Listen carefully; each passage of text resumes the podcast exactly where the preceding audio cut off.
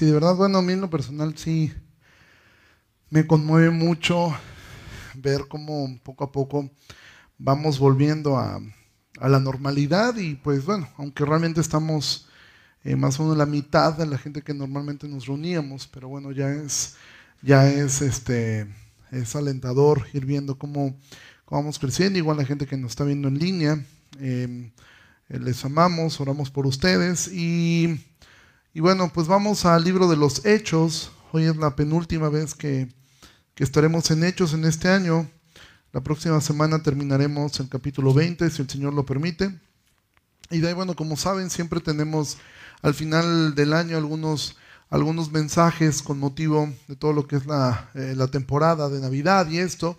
Y bueno, vamos a tener una pequeña serie que si pusiéramos un título es como Encuentros con Jesús, aunque no van a ser historias en sí relacionadas con, em, con las típicas historias de Navidad. Vamos a ver historias de personas que se encontraron con Jesús y bueno, estaremos predicando em, varias personas de, liderazgo durante estas, durante estas semanas. Y bueno, así es como terminamos siempre el año. Si tú este, estás viniendo por primera vez tienes poco, dirás, bueno, ¿por qué razón siempre están en el libro de los hechos? Siempre que vengo están en hechos, en hechos, en hechos. Bueno, porque nosotros creemos mucho, no solamente en la predicación expositiva, sino en la predicación secuencial. Es decir, tomar un libro e irlo llevando poco a poco hasta que lo terminemos. Estuvimos cerca de cuatro años en el libro de Lucas. Eh, llevamos cerca de dos años, bueno, porque, porque COVID, este, en el libro de los Hechos. Y después de Hechos, este, veremos algún otro libro de la Biblia y pues la, nuestra meta es algún día poder haber predicado todo el Nuevo Testamento, em, principalmente, aunque en la pandemia hicimos algo que nunca habíamos hecho en seis años, que es predicar el Antiguo Testamento. Realmente hicimos un buen recorrido muy rápido en el Antiguo Testamento y ese es este y dirás bueno ¿y qué haremos después de haber terminado el Nuevo Testamento? Volver a empezar, sí. Algunos ya no estarán. ya estarán con el Señor este, cuando terminemos el Nuevo Testamento. Eh, pero eh, esa es la idea y nosotros creemos en esto. Vamos llevando el, el libro, vamos llevándolo prácticamente todos los versículos, les dimos lectura.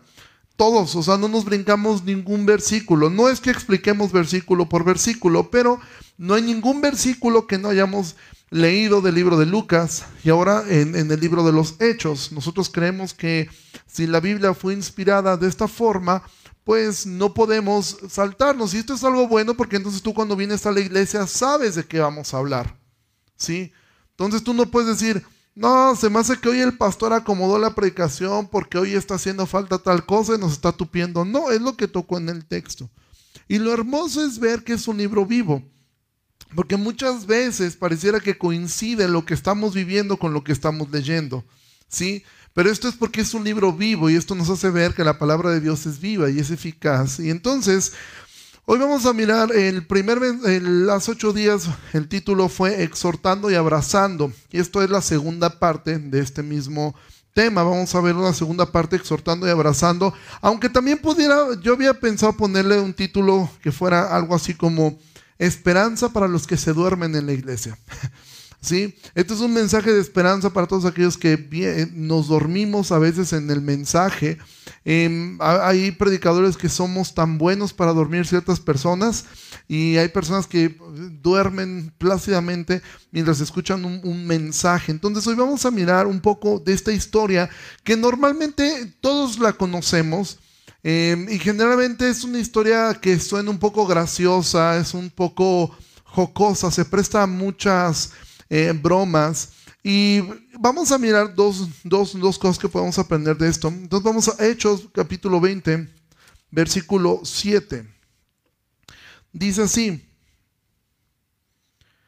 Eh, quizá que leamos desde el versículo 6. Dice, y nosotros, pasados los días de los panes sin levadura, navegamos de Filipos y en cinco días nos reunimos con ellos en Troas, donde nos quedamos siete días. Ese dato es importante, siete días. Se quedaron siete días allí. Versículo 7. El primer día de la semana, reunidos los discípulos para partir el pan, Pablo les enseñaba, habiendo de salir al día siguiente, y alargó el discurso hasta la medianoche.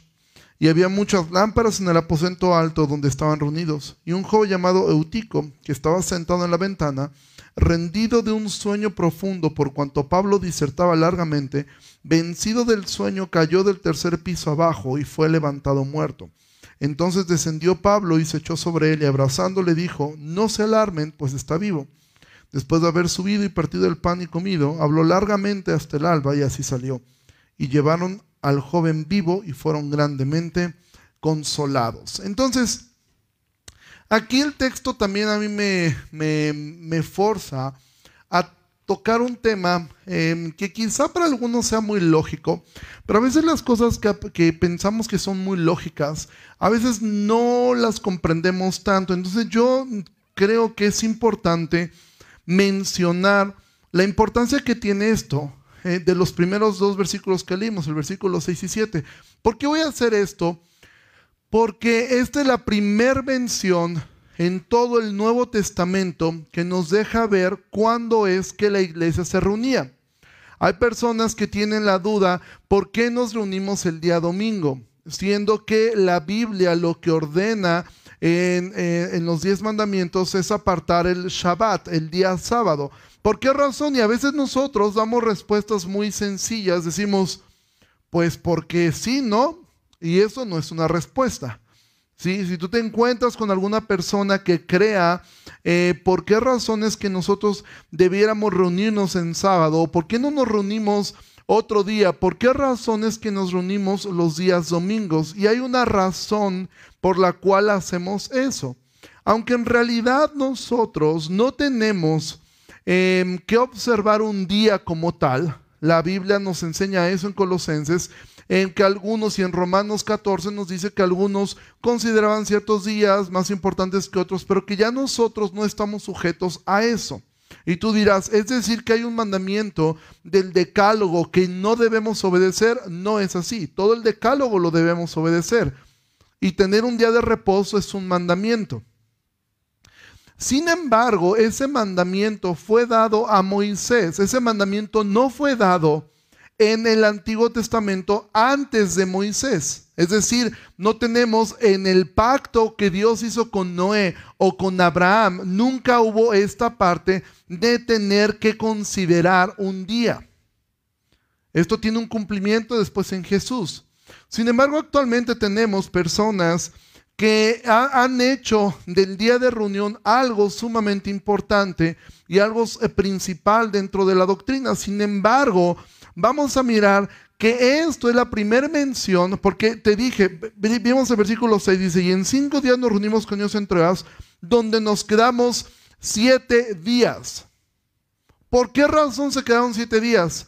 Porque Pablo llegó un lunes y él quería hablar con la iglesia. Entonces Pablo siempre que quería predicar a los gentiles, a los, a los judíos, ¿a dónde se dirigía?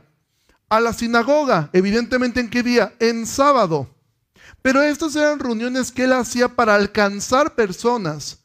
Porque cuando él se reunía con la iglesia, lo hacía el primer día de la semana. Hay personas que piensan que el domingo fue una imposición de Roma, ¿sí?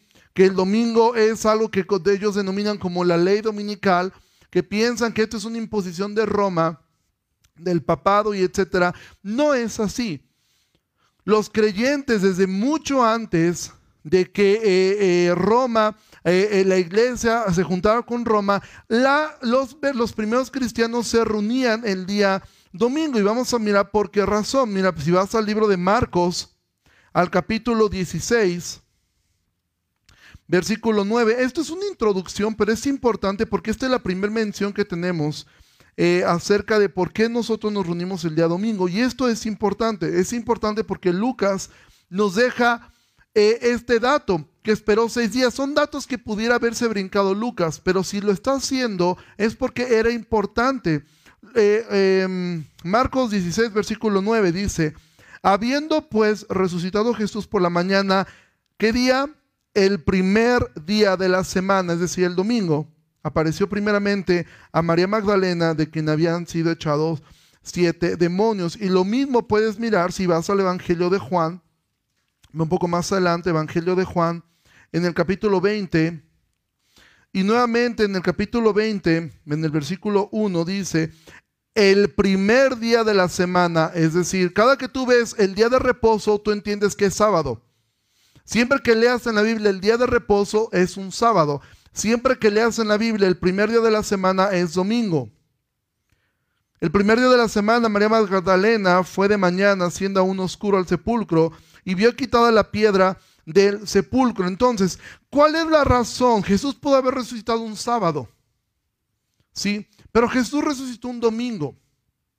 Entonces, lo que nosotros miramos es que la iglesia primitiva comenzó a tomar este día, el día domingo, como un día en el cual ellos comenzaron a reunirse. ¿Por qué razón? Porque era el día domingo cuando se partía el pan. Era, y que recuerdo lo que Jesús dijo, hagan esto en memoria de mí. Y ellos hacían memoria de Jesús el día en el cual Él resucitó. Y ahora tú dirás, bueno, pero eh, eh, yo necesito un poco más de eso. Y bueno, vamos a, la escritura, 1 Corintios capítulo 16. ¿Qué otra cosa hacía la iglesia? 1 Corintios capítulo 16, versículo 1 dice, en cuanto a la ofrenda para los santos, hagan ustedes también de la manera que ordené en las iglesias de Galacia. Es decir, esto era un mandamiento no exclusivo para la iglesia en Corinto. Era un mandamiento que Pablo había dado a las iglesias.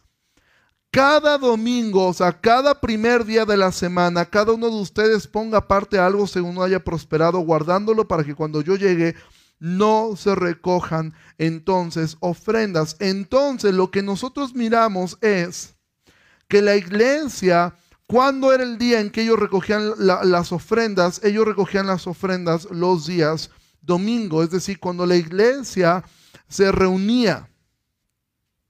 Entonces miramos nosotros que la iglesia se reunía los días domingo y el día domingo era el día en el cual ellos participaban de la cena del Señor, era el día que levantaban las ofrendas y era el día de reunión por esa razón Pablo esperó siete días en una ciudad. Pablo no era un tipo de perder tiempo. Solo dijo, pues nos agarramos unos siete días de vacaciones, ¿no? Y Pablo tenía tanto respeto por el día del Señor que él pudo haber dicho, ¿saben qué chicos? Yo me voy pronto de viaje, así que me hacen una reunión especial el martes. Lo cual no hubiera sido en sí malo. Y seguramente tuvieron reuniones en otros días. Pero había un respeto por el día del Señor, eh, por el día domingo, en el cual ellos se reunían. Actualmente estamos viviendo una época donde existe mucha influencia de, em, de ideas judías que pareciera que, que, elevan un poco la santidad de las personas. Es decir, si tú haces ciertos rituales que se parecen al judaísmo, entonces pareciera que tú estás un poco más cerca. Y lo hemos dicho, personas que creen que por orar en hebreo, ¿sí? Este, Baruch Hashem, Adonai, y, piensan que por hablar, hablar hebrañol, eh, ya como que de alguna manera como que tú dices, ay, mira, me están hablando en mi idioma. Y hay personas que de verdad creen que en el cielo se habla hebreo. Yo no sé qué idiomas habla en el cielo, ¿sí? Pero lo que estoy seguro es que Dios no le impresiona cuando un morenazo de fuego como yo le habla en hebreo a Dios, ¿sí? a Dios no le impresiona si tú oras eh, poniéndote una kippah o poniéndote elementos judíos. No es algo que Dios de alguna manera te hace más cercano a Dios. Lo mismo ocurre con elementos de alimentación, lo mismo ocurre con elementos eh, eh, de vestimenta. No te hace más santo eso delante de Dios. Y hay personas que creen que alcanzan un grado de santidad más elevado por tener ciertos tipos de alimentación. Y esto te quiero decirte que esto es, como dijera em, el doctor César Vidal, esto realmente es característico de, muchas religiones, el hinduismo, ¿sí? el budismo, eh, consideran que la alimentación, y aún eh, él menciona el Islam, mencionan que cierto tipo de alimentación te hace un poco más espiritual. No, no te hace más espiritual, te hace más sano. ¿sí? Y a muchos nos hace bien y nos haría bien eh, considerar este, bajar un poco de peso, aunque tú dices, bueno, ya viene el Guadalupe Reyes, ¿verdad? Entonces no se le da la espalda santa este, en estas fechas, pero Pero es bueno considerar esto. ¿Por qué razón? Porque si no nosotros podemos caer en prácticas que la Biblia no nos llame, que de hecho la Biblia nos advierte, Gálatas 4, versículo 8 dice, ciertamente en otro tiempo no conociendo a Dios, servían a los que por naturaleza no son dioses, mas ahora conociendo a Dios, más bien siendo conocidos por Dios, ¿cómo es que se vuelven de nuevo a los débiles y pobres rudimentos a los cuales se quieren volver? a esclavizar. Guardan los días, los meses, los tiempos y los años. Me temo de ustedes que haya trabajado en vano con ustedes. ¿Cómo podemos saber que para la iglesia primitiva el Shabbat ya no era un día em, especial? Tú recordarás cuando hubo el concilio de Jerusalén, cuando se dieron un, un agarrón entre ellos, ¿sí? que Lucas siempre pone esta palabra que me encanta, una discusión no menor. Se me hace una forma tan política de decirse un agarrón. Tuvo una discusión no menor y tú recordarás cuando Santiago dice, ok, paren todo esto lo que van a hacer. Y no hay una sola mención respecto a guardar el día sábado. No existe. Hay un de hecho Santiago sí tiene cuidado de sus colegas en decir, no coman algo ahogado, no coman nada de esto, pero eso tenía que ver por cuidar la conciencia. Es algo que Pablo mismo retomará en el capítulo 14 de Romanos, de cuidar la conciencia de los débiles, no porque el alimento en sí fuera bueno o malo, sino era por cuidar a los demás que sabían que para un judío esto era algo realmente eh, algunas personas podrían pensar respecto a Hechos capítulo 20, bueno, pero Pablo el primer día de la semana seguramente lo tomaba como judío, es decir, los judíos toman los días a partir de la tarde, por ejemplo, el, día lunes para ellos comenzaría a partir de que las 6 de la tarde de, nuestro domingo hasta la puesta, entonces ahí comienza el día y termina hasta la puesta del sol del siguiente día. Pero recuerda que Pablo aquí no está en ninguna región judía. Pablo está aquí en una región gentil, donde ellos llevaban totalmente la forma del calendario romano. ¿Por qué tomé tanto tiempo en esto? Porque Lucas da tantos detalles que pudieran parecer insignificantes como este primero. Nos quedamos siete días. El primer día de la semana comenzamos, ¿sí? Y entonces él va, eh, va hablando acerca de esto y nos va dando detalles de cómo es que Pablo es que se estaba reuniendo. Por ende, esto es importante. Y es importante que nosotros como creyentes tengamos claro por qué razón nos reunimos el domingo y por qué razón reunirse el día domingo es importante. No es un asunto pecaminoso si tuviéramos que tener una reunión en otro día. Pero es importante la reunión del domingo y esto se ha vuelto el día del Señor y recuerda esto. Es el día del Señor, no es la mañana del Señor. ¿Sí? O sea, no es como que ya cumplí y a partir de ahora hago lo que yo quiero y ni se les ocurra algún día decirme que alguna vez nosotros propusimos eh, ni siquiera fue una propuesta, fue una plática de café. De poder tener em, reuniones los domingos por la tarde. Bueno, parece que a algunos les dijimos, eh, eh, vamos a ir a chapear eh, todo el parque los domingos por la tarde, bajo el sol. Que cómo era posible. ¿Y la familia?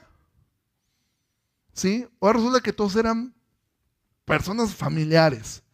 ¿Sí? Y la familia y esto y aquello es el día del Señor. Y no estoy con esto diciendo, ya no está preparando. No, no, no, o sea, ni siquiera es algo que tengamos contemplado. No tengo ni el espacio ni el lugar, ¿sí? Para poderlo hacer. Sin embargo, es el día del Señor. Es un buen día en el cual nosotros, ¿tú qué haces terminando una reunión dominical? Dices, pues me voy y qué bueno que regresamos acá porque nomás me cruzo enfrente. ¿Sí? Y ya tengo eh, McDonald's, tengo todo ahí puesto y ya la armé y de ahí tardecita de cine, ¿sí? De ahí cafecito y de a dormir. Y está bien, o sea, no estoy diciendo que sea pecaminoso. Pero tú no tomas un tiempo cuando comes con tu familia para meditar acerca de lo que, de lo que aprenden. Algo que yo amo mucho es la oportunidad que he tenido muchas veces de comer em, con, hermanos, con, personas que amo, ¿sí? Y poder tener esta, esta interacción de, meditar sobre lo que, lo, que se, lo que se enseñó, lo que se predicó, ¿sí? Las veces que yo no he podido estar acá, yo igual me deleito. Yo, yo, yo tengo la costumbre de mirar lo que se predica aquí cuando yo salgo. Los que me han acompañado en algún viaje saben que yo voy escuchando de regreso. ¿Por qué? Porque es un deleite escuchar la palabra de Dios. Y con esto estoy introduciendo al siguiente tema. ¿Sí? Pablo entonces, ya que está reunido, Pablo sabía que esta era la última vez que iba a poder predicar en este lugar. Dice, Pablo les enseñaba, habiendo de salir al día siguiente, y alargó el discurso hasta la medianoche. Tú podrías estar aquí hasta la medianoche. ¿Sí? Dices, ni se te ocurra pasarte de la hora y media que normalmente tenemos aquí. ¿Sí? Y pues igual aquí se lo aguanto, ¿no? Pues con limita está más llevadero el asunto. Pablo sabía que era la última vez que él iba a predicar en ese lugar. Y esta gente sabía también esto. Y ahora aquí vamos a mirar y de verdad, este texto em, ha sido un tanto complejo y de antemano quiero dar una, em, una advertencia a, quienes aman mucho el estudio de la palabra de Dios y de la predicación expositiva, em, porque voy a tomarme una licencia tomando las distancias entre Spurgeon y, y mías de más o menos lo que Spurgeon hacía. No pretendo alegorizar este texto. Sin embargo, creo firmemente que este texto está puesto de esta forma y con tantos detalles por la manera en que la lectura la comprendían, distinto quienes eh, fueron los primeros receptores de esto. Entonces no pienso hacer una alegoría de esto, sin embargo sí pienso encontrar aspectos prácticos de enseñanza para nosotros de esta historia, porque tiene tantos elementos que parecieran símbolos que pareciera que Lucas los puso con una intención mayor a la de simplemente hacernos ver que un joven se cayó de una ventana. Nos da tantos elementos que te repito, no era como yo tomo una hoja y escribo. No, esto tomaba mucho tiempo poder hacer apuntes en hojas de papiro. Entonces, ¿qué ocurre? ¿Por qué creo esto? Porque da muchos detalles que tú dirías, ahórrate tinta, Lucas. O sea, esto como, ¿por qué nos lo... ¿Por qué? ¿Quién, ¿Qué razón habría? Ve el versículo 8. Este versículo te dice, pues si está o no está, no hubiera cambiado nada la comprensión. Pero Lucas lo puso por algo, inspirado por el Espíritu Santo. Y había muchas lámparas en el aposento alto donde estaban reunidos. Esto me encanta porque quiere decir que ellos estaban ahí reunidos y, y Lucas, recuerda, Lucas es médico. Lucas se fija en detalles que nadie más se fija. Si en este momento alguien de ustedes se ha percatado que tenemos tres lámparas apagadas, ¿sí? Y alguno quizá desde que entró dijo, la parte de acá está muy oscura y es porque no están encendidas tres lámparas. Hay personas que entran a un lugar y son muy observadoras. Lucas era una persona muy observadora. Lucas era una persona como médico que se percataba de detalles que otros no. Y él da este detalle porque hay una razón de esto. Porque Lucas como médico es muy probable que él está asumiendo que esta es la razón, una de las razones por las cuales este joven se cayó. Dice, había muchas lámparas en el aposento alto. Las lámparas no eran como las que tenemos ahora nosotros. Eran lámparas que era fuego, que producían de entrada calor, pero también producían mucho dióxido de carbono. Sí, no sé si estoy en lo correcto al decir esto, me parece que sí. Producían elementos que a cualquier persona se volvía tóxico, aunado a que seguramente había muchas personas reunidas y Lucas como médico empieza a dar un diagnóstico. Todo esto fue sumando, ¿sí? Lo primero que sumó es que Pablo se subió al caballo y no le bajó al trote. Él siguió predicando. De hecho, esto es un texto que, eh, mira, yo leí, creo que pocas veces había leído tantos comentarios porque yo quería mirar cómo es que esto desde los eh, padres de la iglesia, pasando por los puritanos, pasando por predicadores modernos, ¿cómo es que han visto este texto? Y de verdad está tan dividido en gente que culpa a Pablo por haber hecho una mala, eh, una mala este, homilética. Y el culpable de esto fue Pablo. O sea, porque Pablo se puso a hablar muchísimo tiempo. Yo creo que Pablo no era el culpable, porque si, si, el texto dijera, se durmieron como 20 y se cayeron como 10, probablemente Pablo hubiera tenido la culpa. No, uno de ellos se durmió, solo uno. Ahora, ¿por qué esto es importante? Dice, y un joven llamado Eutico, que estaba sentado en la ventana, rendido de sueño profundo, por cuanto Pablo disertaba largamente, vencido del sueño, cayó del tercer piso abajo y fue levantado muerto. Entonces un joven, cuando está escuchando a Pablo, que ahora quiero decirte algo, Pablo era un buen predicador o un mal predicador. Bueno, esto dependerá de lo que tú y yo entendamos por un buen predicador o un mal predicador. Vamos a ver cómo Pablo se describe a sí mismo. Mira, ve a 1 Corintios, al capítulo 2, versículo 4. Desde el 3, Pablo dice, estuve entre ustedes con debilidad y mucho temor y temblor, y ni mi palabra ni mi predicación fue con palabras persuasivas de humana sabiduría, sino con demostración del Espíritu y de poder. Pablo no se consideraba a sí mismo un gran predicador. ¿Sí?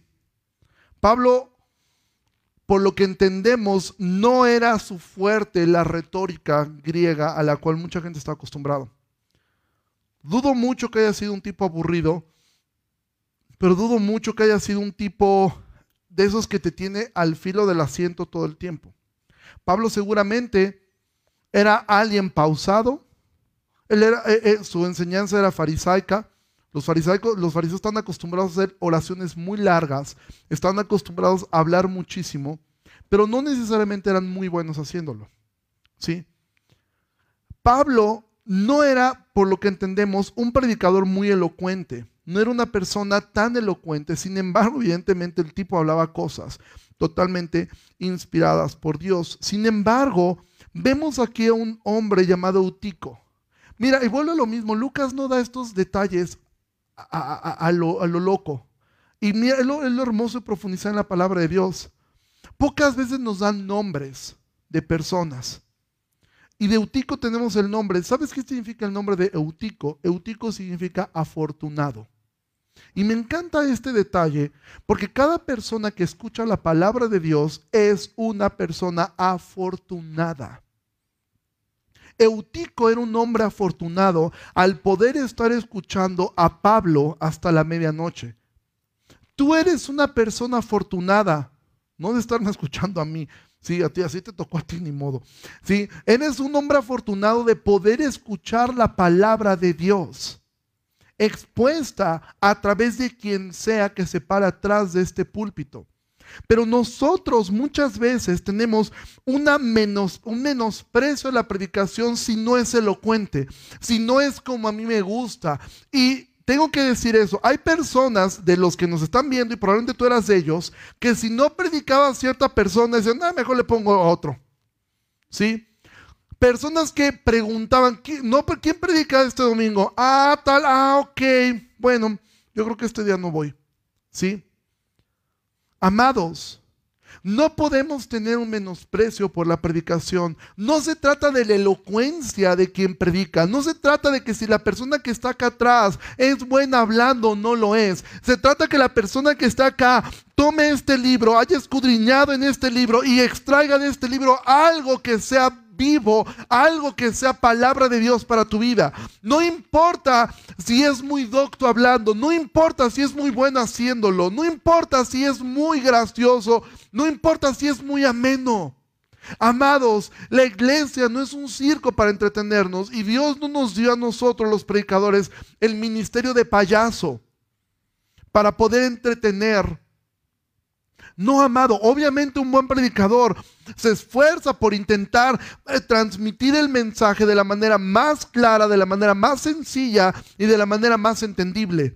Sin embargo, también el oyente debe esforzarse por ir entendiendo cada vez mejor.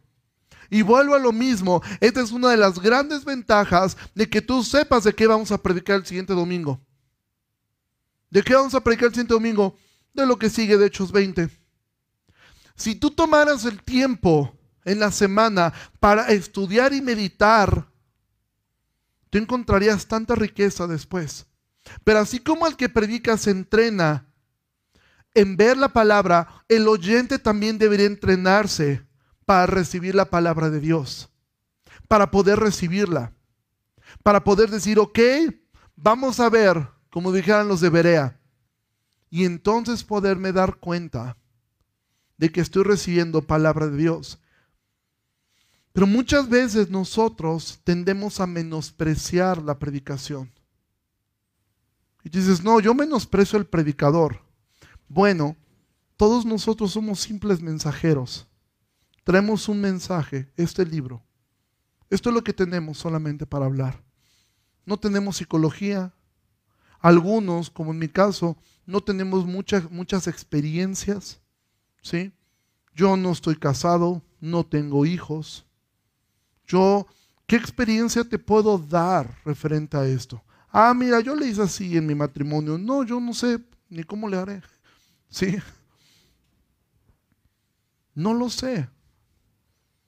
Lo que sé es lo que la palabra de Dios enseña. Y cuando otra persona se para acá, no menosprecies la palabra de Dios no menosprecies. Y tú dirás, pero si yo no lo estoy rechazando a, la palabra, yo tal persona no me cae. Tú recordarás cuando a Samuel piden un rey. En la parte humana, ¿quién rechazaron los judíos? A Samuel. Ya no querían un juez, ahora querían un rey. Pero ¿qué fue lo que Dios le dijo a Samuel? No te rechazaron a ti, me rechazaron a mí. A mí fue al que rechazaron al no aceptar lo que yo había puesto. Y tú y yo podemos caer en esto, amado. Al tú menospreciar a quien se pare detrás de este púlpito, ah, yo creo que él lleva a saber. No, pues él nomás, él que se dedica a tal cosa, eso es lo suyo, ¿no? Amado, cada que alguien abra la palabra de Dios, tu oído debería estar atento tu corazón debería estar receptivo. Voy a escuchar la palabra de Dios, la bendita palabra de Dios. Y también tengo que decir esto, y por la gracia del Señor, somos una iglesia muy bendecida en tener de, los, de la gente que predica, del liderazgo que el Señor nos ha dado, gente muy valiosa en esto. Ahora, ¿cuál es la causa por la cual nosotros tendemos a menospreciar. Yo básicamente encontré dos. La primera razón es que la mente está tan llena de mundo, que a veces tenemos la mente tan llena de mundo, de mundo, de mundo, que asociamos. Y ahora tú puedes, mira, mira, está tan de moda en los conversatorios desde los stand-up, es comedia, donde un tipo se para a hablar, y mucha gente quisiera tener a un stand-upero aquí enfrente, que me haga reír, y por ahí me deja un mensaje bonito, ¿no? Y ya. Y, tendemos a comparar con el mundo, tendemos a, a queremos entretenimiento. ¿Por qué razón? Porque te digo algo, el entretenimiento es algo de lo cual nosotros muy fácilmente nos volvemos adictos. ¿Sí? Porque el entretenimiento es un placebo muy sencillo que nos lleva a la felicidad. Durante un instante, tú puedes viajar, ¿sí? Y muchas veces nos ha pasado, y quien te lo habla está, y a veces yo me pregunto, ¿por qué me gustan tanto ciertas series? Porque mi mente es como que me transportan a lugares o a épocas donde yo nunca estuve y que me hubiera gustado estar. ¿sí? De repente miro una serie y puedo estar en Londres, puedo estar en Nueva York, puedo estar en el medievo, puedo estar en ciertos lugares y eso me produce el gusto, me produce placer. Y nosotros estamos tan acostumbrados a eso que al momento de escuchar la predicación yo quiero una persona que me entretenga ¿sí? Que me haga sentir cómodo, que me haga sentir bien, que, yo salga de aquí empoderado. Porque tenemos la idea de esto y tenemos también las ideas de este tipo de, de, pláticas, tipo de TEDx, si alguna vez las has mirado, ¿sí? Que no son necesariamente malas, pero que son pláticas motivacionales que la idea es esa, motivarte, que tú salgas ahí en poder diciendo, yo salgo aquí, pongo mi empresa ahorita y me como el mundo a mordidas, ¿sí? Porque ya descubrí que tengo al campeón adentro. Entonces sales eh, empoderado, pero muchas veces tú vienes a la iglesia y pareciera que no salimos así. Hay veces que el mensaje la palabra de Dios nos confronta tanto que lo que salimos es pensativos. ¿Sí? A veces salimos cabizbajos, a veces salimos pensando y meditando. Tengo tanto por cambiar. Tengo que hacer cambios en mi vida. Otras veces salimos muy gozosos al poder escuchar y poder saber cuánto Dios nos ama. Y en este caso, una de mis metas es que tú y yo podamos salir llenos de la palabra de Dios, sabiendo que debemos meditar en esto y no menospreciar, ¿sí? No menospreciar la casa del Señor, no menospreciar la predicación. Y otro asunto que yo encuentro es que muchas veces nuestra mente no es receptiva, no porque no estemos llenos, no porque estemos llenos de mundo, sino porque estamos llenos a veces de tantos argumentos doctrinales. Y eso muchas veces se vuelve un impedimento porque tu mente parece que está jugando un esgrima bíblico al escuchar la predicación. Una cosa es ser un vereano e ir y ver que lo que, pero ellos escucharon atentamente primero a Pablo, a que tu mente todo el tiempo está esgrimiendo lo que dice el predicador versus lo que dijo Calvino, que según tú dijo Calvino, porque mira, la mayoría de los que dicen que aman a Calvino nunca en su vida han leído en los institutos de Calvino. ¿Sí? Porque es un librote así, que la mayoría lo tienen pegado ahí, y, hombre, ahí está, como si por osmosis se les metiera en la cabeza, ¿sí? O sea, es, a mí de verdad, digo, yo me considero calvinista, pero cada vez estoy más peleado con los calvinistas, ¿sí? Sobre todo con los jóvenes, que pretenden saberlo todo, simplemente porque tienen una cantidad de PDFs lo cual de hecho es robo, dicho sea de paso, es que no los consigo de otra forma. Híjole, quizás si Calvino viviera, te daría un bofetadón por tu argumento de robar, justificando que pues no tienes, pero tienes esto.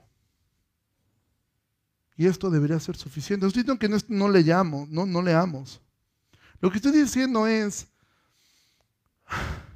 que creo que las doctrinas de la gracia lo que deberían volvernos es sumamente humildes. Sumamente humildes y malos que decimos ser calvinistas. Debemos ser sumamente humildes porque se supone que entendemos la soberanía de Dios y entendemos nuestra condición de pecadores más claro que otros. Esto debería de volvernos sumamente humildes, de saber no lo sabemos todo. ¿Sí? Pero a veces el argumento es, quiero ser como John Knox aventando un cardenal por la ventana. ¿Sí? Pero no quiero ser John Knox doblando las rodillas horas clamando, dame Escocia o me muero. Es más emocionante lo segundo. Pero es más aburrido lo primero. Pero fue lo primero lo que produjo el carácter. Y muchas veces parece que menospreciamos la predicación porque no está a nuestra altura teológica no está a mi nivel. Porque si no se mencionan palabras rimbombantes, como supralapsariano. Mira, yo cuando escuchaba esa palabra, yo, yo, pensaba supralapsariano y en mi mente pasaba un tipo volando con capa roja, ¿sí? Que lo vencía la kriptonita. Eso es lo que me venía a la mente cuando escuchaba la palabra supralapsariano, ¿sí? Pero la mente hace un esgrima todo el tiempo, todo el tiempo, todo el tiempo, todo el tiempo. ¿Por qué razón? Porque en vez de poder escuchar la palabra de Dios con un corazón de entender, soy un pecador que tiene el privilegio de escuchar la palabra de Dios, mi mente está esgrimiendo cualquier cantidad de doctrina terciaria, porque ojo, si fuera doctrina primaria, por supuesto, que deberíamos con, como dice Pedro, ¿sí? Con mansedumbre presentar defensa, con mansedumbre, no haciendo las cosas por vanagloria, no haciendo las cosas por contienda. Pero la realidad es que no solamente gente que está llena de mundo menosprecia la predicación, también gente que está llena solamente de doctrina. Y doctrina, y doctrina, y doctrina. La doctrina es importante, es importantísima. Si no tenemos doctrina, no tenemos nada.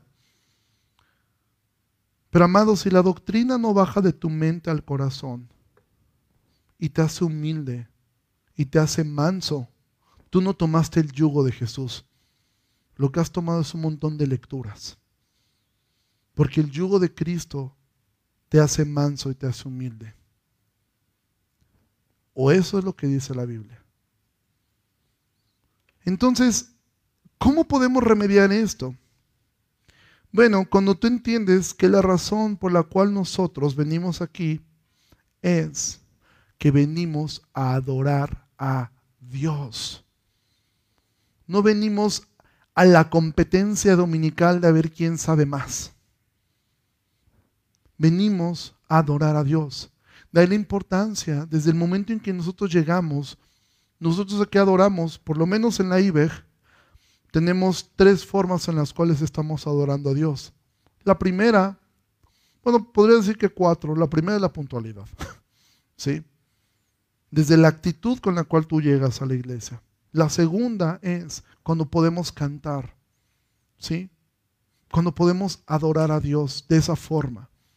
Después nosotros tenemos la costumbre de mostrar nuestra adoración a Dios a través de nuestras ofrendas.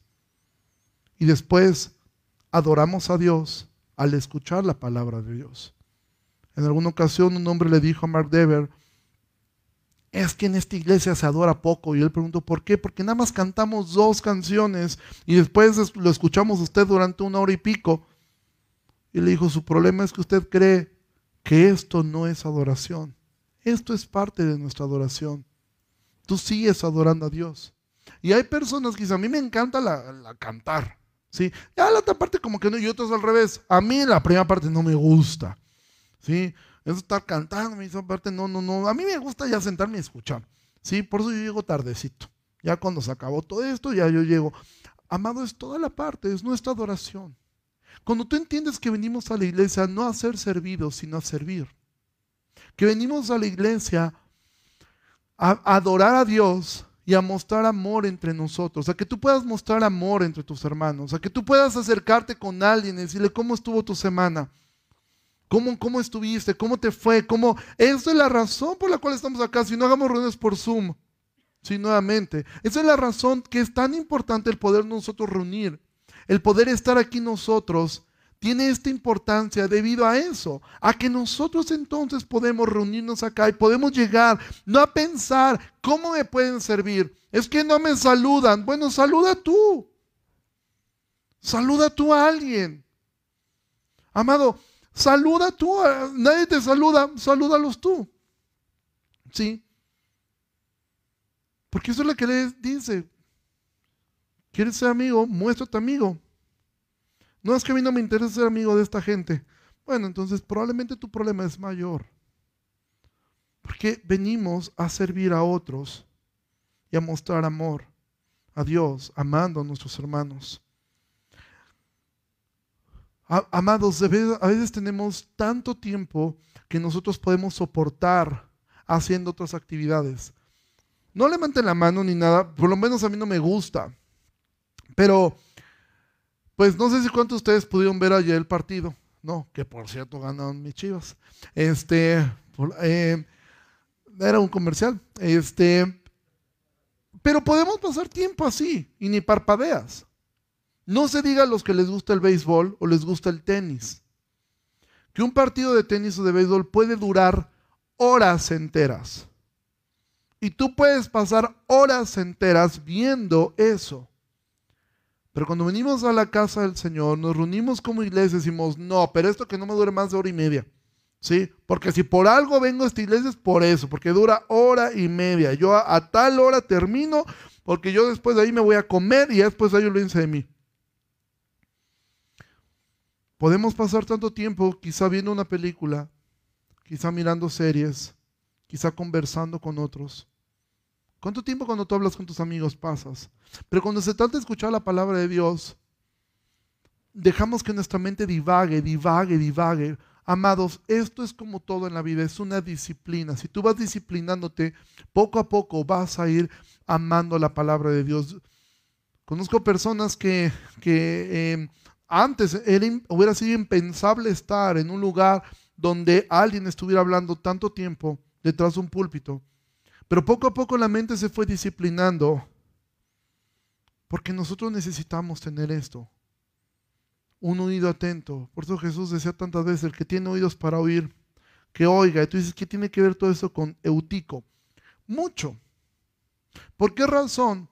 Porque la manera en que los los primeros lectores, la gente en la antigüedad, entendía cada que veían a alguien dormir. El dormir para los, para los lectores de esta época, tú vas a ver que siempre se asocia el dormir con una connotación, eh, mucha excepción de Jesús, siempre tiene una connotación negativa. Jesús fue la única persona que la Biblia nos dice que se durmió y, él estaba en paz.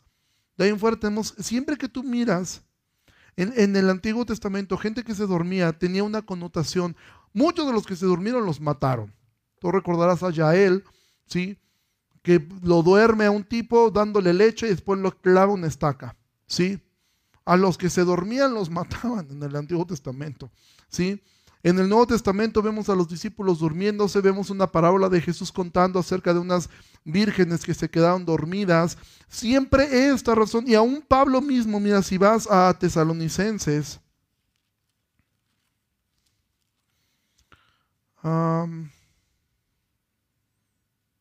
capítulo 5, 1 Tesalonicenses,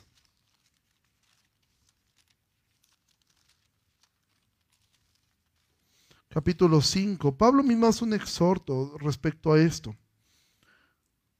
Dice, por tanto no durmamos como los demás, sino velemos y seamos sobrios. Entonces la Biblia dice, Pablo está diciendo que no durmamos. No, está hablando de una forma alegórica, está hablando de una manera, no está diciendo que no durmamos, que nos volvamos sonámbulos. No, lo que está diciendo Pablo es no duerman como los demás, pues los que duermen de noche duermen y los que se embriagan de noche se embriagan, pero nosotros que somos de día, Seamos sobrios sabiéndonos vestidos con las corazas de fe y de amor y con la esperanza de salvación como yelmo. Entonces, creo yo que la razón por la cual nos da tantos datos Lucas respecto a Eutico que se duerme era porque él sabía el impacto que esto iba a producir y toda la enseñanza que podían ellos encontrar, sus lectores. Al ver un, a ver un joven, por cierto, tengo que decir esto, los, actualmente los que más les aburre la iglesia es a los jóvenes, mayormente, ¿sí? O sea, la gente que más le produce a veces sueño es la iglesia. Y Eutico era un joven, se calcula que tenía entre 14 años más o menos, ¿sí? Máximo. Dice que se cayó del tercer piso y fue levantado muerto. Y aquí voy a tomar una ilustración de Spurgeon. Spurgeon tomaba esto. Bien, Spurgeon, mucha gente dice, eh, eh, yo alguna vez le pregunté al pastor Sugel, eh, cuando estábamos en un taller de, predicación expositiva, yo, él nos hablaba acerca de, no alegorizar nunca. Yo le dije, pastor, realmente yo sí creo que Spurgeon alegorizaba y alegorizaba mucho. Varios pastores se rieron porque pensaban lo mismo, pero no se atrevían a decirlo. Eh, Sugel sonrió y él me dijo, Ricardo, yo me niego a esa idea Creo que Spurgeon hacía un excelente uso de ilustraciones que él encontraba en la Biblia. Yo creo que Spurgeon alegorizaba, y no necesariamente es que sea malo, pero Spurgeon cuando él ve esto, él dice, ¿cuántos euticos hay? Que, que escuchando la palabra de Dios caen de las ventanas a la oscuridad. ¿Sí? Y él hace un llamado a su audiencia, es decir, cuiden de no caer y perderse como el mismo autor Lucas describe que le ocurrió a Judas. Lucas describe cuando Judas se va de una manera aterradora. Dice que cuando él se fue, entró a, una, a la noche oscura. Lucas tenía ciertas dotes poéticos para describir ciertos elementos que sí, de una manera sin alegorizar, Judas entró a la noche. Pero hay una razón más profunda por la cual Lucas da ese detalle, porque literalmente su corazón entró en una oscuridad sin retorno. Y este mismo autor Lucas nos da esto. Y cuidemos nosotros, amados, de no ser euticos, que escuchando la palabra de Dios, nuestro corazón se vuelva tan insensible. Mira, en la antigüedad en las, en las eh, minas se dice que cuando los primeros, los jóvenes entraban a trabajar, era insoportable para ellos el sonido, el ruido que había en las minas. Era algo insoportable. Pero poco a poco se iban acostumbrando y acostumbrando y acostumbrando. Se cuenta la historia de un herrero que tenía un perrito, que cuando era un cachorro, cada que escuchaba el golpe del, sobre el cincel, del, cincel, los golpes sobre el, sobre el yelmo, que él golpeaba, golpeaba y golpeaba, que el cachorro salía corriendo. Pero poco a poco el cachorro se fue acostumbrando al grado que él podía dormir abajo y él golpeaba con todas sus fuerzas y las chispas que en algún momento le aterrorizaban al cachorro, ahora simplemente le valía. Nada más veía cómo le caen las chispitas arriba y no hacía nada. Dios nos libre, amados, de que la palabra de Dios llegue a un punto donde escuchemos la palabra de Dios y escuchemos palabras como infierno y simplemente sean como chispitas que antes nos causaban temor y ahora son como que, ah, pues ya sé, ¿no? Dios nos libre de eso, amados. Dios nos libre acostumbrarnos a escuchar la palabra de Dios sin esforzarnos por hacer cambios. Entonces, ¿qué tiene que ver esto con el título? Muchísimo, porque nuevamente Lucas nos deja ver un poco del corazón de Pablo. ¿Tú recuerdas cómo empezó el capítulo 20? Pablo llamando a los discípulos, exhortando y abrazando, se despidió y salió. ¿Qué hace Pablo cuando Eutico se cae? Interrumpe en ese momento la enseñanza, pero hace algo. Descendió Pablo y se echó sobre él y abrazándole, dijo, no se alarmen, pues está vivo. Y ese es el corazón que siempre debemos tener, aún con aquellos que muestran dureza muestran menosprecio a la palabra, cuando ellos caigan, nuestra función no es la de alegrarnos, es la de abrazarlos. Nosotros no tenemos el poder de resucitar a alguien. Algún predicador dijo, bueno, ¿cuándo te puedes dar una licencia de predicar horas? Cuando tengas la capacidad de Pablo de resucitar al que se te muere, de aburrimiento. ¿Sí? En ese momento podrás hacerlo. Pero amado, siempre mostramos o debemos mostrar misericordia. Pablo no dijo, hey, chamaco, me interrumpiste todo el mensaje. ¿Quién te manda a sentarte en una ventana y que, oye, te, te dormí? Yo, Pablo, enseñado los pies de Gamaliel. ¿Sabes cuántas generaciones darían lo que fuera por haber estado en tu lugar? Yo levanto la mano entre esos que hubiera dado lo que fuera por haber estado sentado ahí escuchando a Pablo. Bueno, él lo tuvo y Pablo dijo, oye, ¿qué te pasa? Lo abrazó, pero no se distrajo, porque esa es la función de un líder. Abrazas. Pero inmediatamente, ¿qué hizo? Dice, entonces echó Pablo, abrazó, dijo, no Salam está vivo. Después de haber subido y partido del pan, comió, habló largamente hasta el alba y salió. Es decir, aquí seguimos. La iglesia no para, la predicación no para. Y entonces Dios, cuando tú lees aquí que partió en el pan, realmente lo que se refiere es a la cena del Señor, y habló largamente. Por estas razones que yo creo que Pablo no era el del error, porque Pablo no era un terco. Si esto él lo hubiera entendido como una parte de, hey Pablo, bájale ya. Pablo hubiera dejado de predicar. Aquí leeríamos algo como que despidió a todos y se fueron a casa. No, Pablo dijo, ok, seguimos hablando, porque eso venimos. Y llevaron al joven vivo y fue, fueron grandemente consolados. Entonces, amados, debemos tener en nuestro corazón siempre el amar la palabra de Dios. Pero ¿qué vamos a hacer nosotros ahora? ¿Sí? ¿Qué es lo que vamos a hacer nosotros?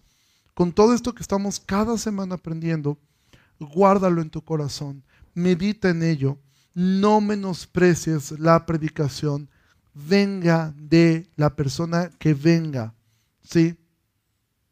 No menosprecies jamás la palabra de Dios. No permitas que tu corazón se acostumbre a escuchar. Escuchamos siempre lo mismo y lo mismo y lo mismo y lo mismo. Pues sí, porque somos iguales, iguales, iguales, hacemos las mismas, las mismas, las mismas cosas. Pablo mío dijera, yo sé que para ustedes es gravoso que les escriba las mismas cosas, pero ahí les va de nuevo. ¿Sí? Entonces, amados, que nuestro corazón pueda ser confortado con la palabra de Dios, que podamos mirar que debemos luchar con no llenar nuestra mente ni de mucho mundo, pero tampoco llenarla con tantos detalles que te hagan estar todo el tiempo esgrimiendo la palabra de Dios. Tener, orar por tener corazones receptivos y orar por preparar tu corazón. Hay un canto que me encanta, que a veces lo hemos entonado, que dice, prepara, oh Dios, mi corazón para recibir, ¿sí? Para recibir tu palabra, ¿sí?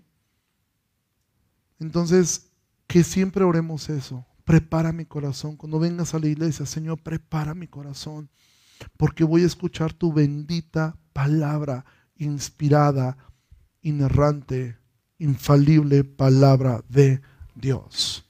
Ponte de pie, vamos a terminar. Señor Jesús, te agradecemos mucho por esta tarde que nos has permitido abrir tu palabra, que nos has permitido mirarla, nos has permitido apreciarla, saborearla.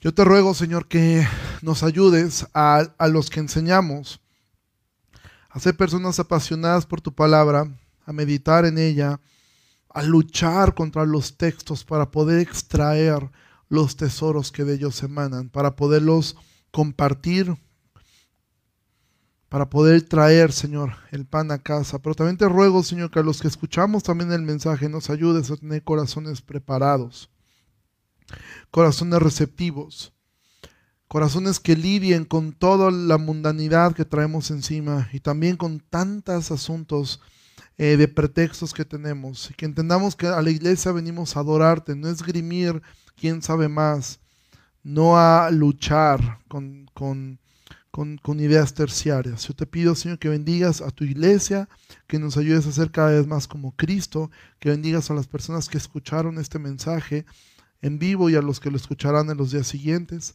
Y que tu palabra siempre sea predicada en este lugar, Señor, que nunca falte el alimento espiritual en esta casa y que nunca falten los oídos hambrientos y receptivos de tu palabra, porque cómo es que nosotros oiremos si nadie nos predica, pero aquí tenemos predicadores, tenemos gente que sabe usar la palabra de Dios es a usar tu palabra para exhortarnos, para consolarnos, para corregirnos, Señor. Y, sabemos que tenemos un tesoro en todo esto. Te ruego que bendigas a tu iglesia en el nombre precioso de Jesucristo. Amén. Iglesia, que pase un excelente domingo y nos vemos, si el Señor lo permite, el domingo entrante. Buen día.